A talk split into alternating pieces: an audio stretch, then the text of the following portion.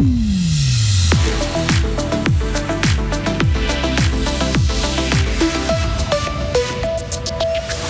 Une affaire peu habituelle devant le Grand Conseil, lever ou non l'immunité d'une magistrate, récit de cette affaire qui nous emmène de Fribourg à Monaco en passant par Berne.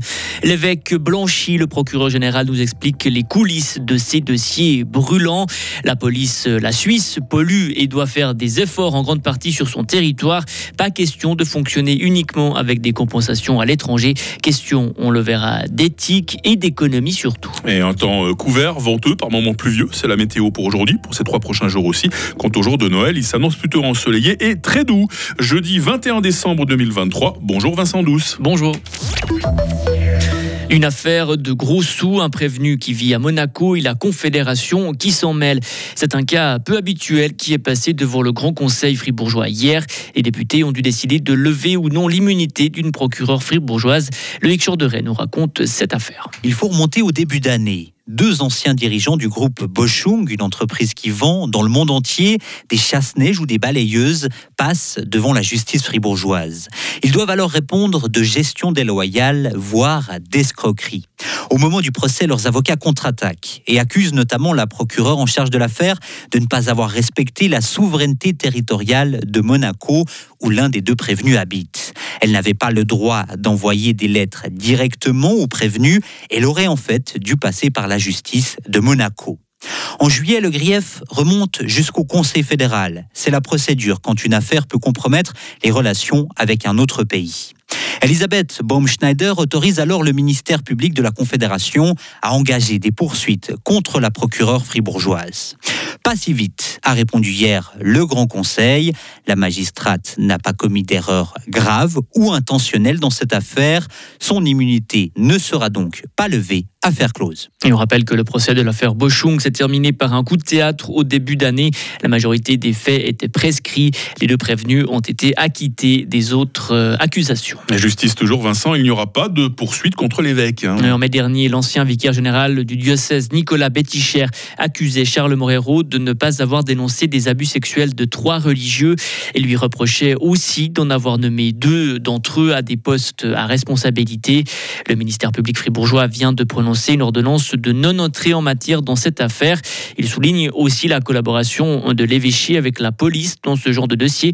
Fabien Gasser, procureur général. La façon dont ça se passe, c'est que dans les situations dans lesquelles il y a un doute au niveau de l'évêché, il y a une communication de prise de contact avec euh, la police cantonale, voire avec le ministère public. Et la question nous est posée ouvertement, est-ce que cette affaire-là suscite votre intérêt Est-ce qu'on doit vous la dénoncer? Dans certains cas, on dit non, c'est pas une affaire pénale. Dans d'autres, on dit oui, volontiers, dénoncez-nous cette affaire et on peut faire les investigations. Le ministère public fribourgeois précise aussi que Charles Morero a déjà transmis de nombreux signalements à la police. Dans le cadre de ces accusations, il a lui-même remis aux enquêteurs le courrier qui était initialement adressé à la justice canonique. La nouvelle loi CO2 a été adoptée hier soir. Le Parlement veut miser sur des incitations et des investissements ciblés. L'objectif est de permettre à la Suisse d'atteindre la neutralité climatique d'ici 2050. Une majorité du Conseil national a voté pour que 75% des émissions soient réduites en Suisse et pas à l'étranger.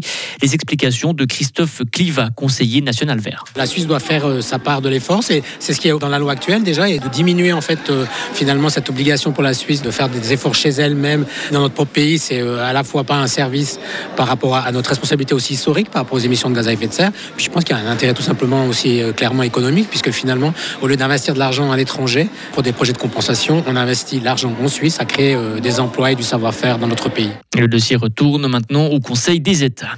En France, le groupe Servier condamné à payer plus de 9 millions d'euros d'amende et à rembourser plus de 415 millions à la sécurité sociale.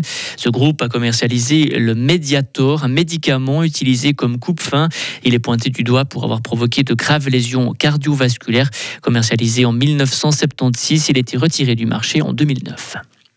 Une élection qualifiée de chaos total par les opposants. La République démocratique du Congo continue d'élire son président. Des élections générales qui se poursuivent aujourd'hui dans les bureaux de vote qui n'ont pas pu ouvrir hier. Des problèmes pratiques ont des, des, des nombreux retards dans les opérations électorales et empêché certains bureaux d'ouvrir. Et enfin, des lumières dans un cadre médiéval, féerique au bord d'un lac. Pas de doute, le Festival des Lumières est de retour à Mora pour une huitième édition. La manifestation a lieu du 17 au 28 janvier.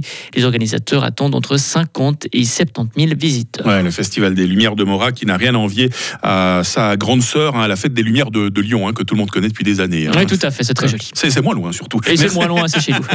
Merci à Vincent Douce. Vous, vous ne partez pas trop loin, vous revenez à 8h30 pour continuer à nous informer sur Radio Fribourg. Retrouvez toute l'info sur frappe et frappe.ch. 8h06. La météo avec Frappe, votre média numérique régional.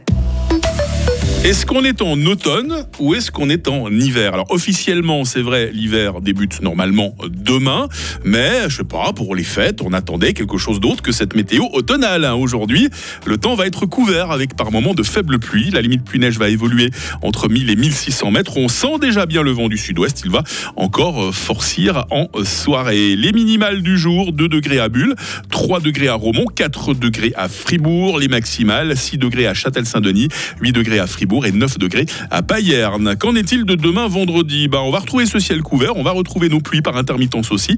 Limite de la neige entre 1000 et 1500 mètres. Euh, Il fera au minimum 5 degrés, au maximum 9 degrés, avec un vent euh, modéré à fort. On va garder, quel bonheur, ce temps très nuageux, par moments pluvieux. Euh, samedi 23 et même dimanche 24 décembre, il fera doux jusqu'à 10 degrés. La neige en profitera pour remonter au-dessus de 2000 mètres. Adieu le Noël blanc dont on rêvait. Et puis le jour de Noël, lui, s'annonce plutôt ensoleillé. C'est toujours mieux ça que la pluie. hein. Un jour de Noël plutôt ensoleillé avec 12 degrés. Rendez-vous compte. Nous sommes euh, jeudi 21 décembre, 355e jour. Pensez à souhaiter bonne fête à tous les Thomas que vous aurez le plaisir de croiser. Il fera jour euh, très rapidement à 8h13 et jusqu'à 16h40.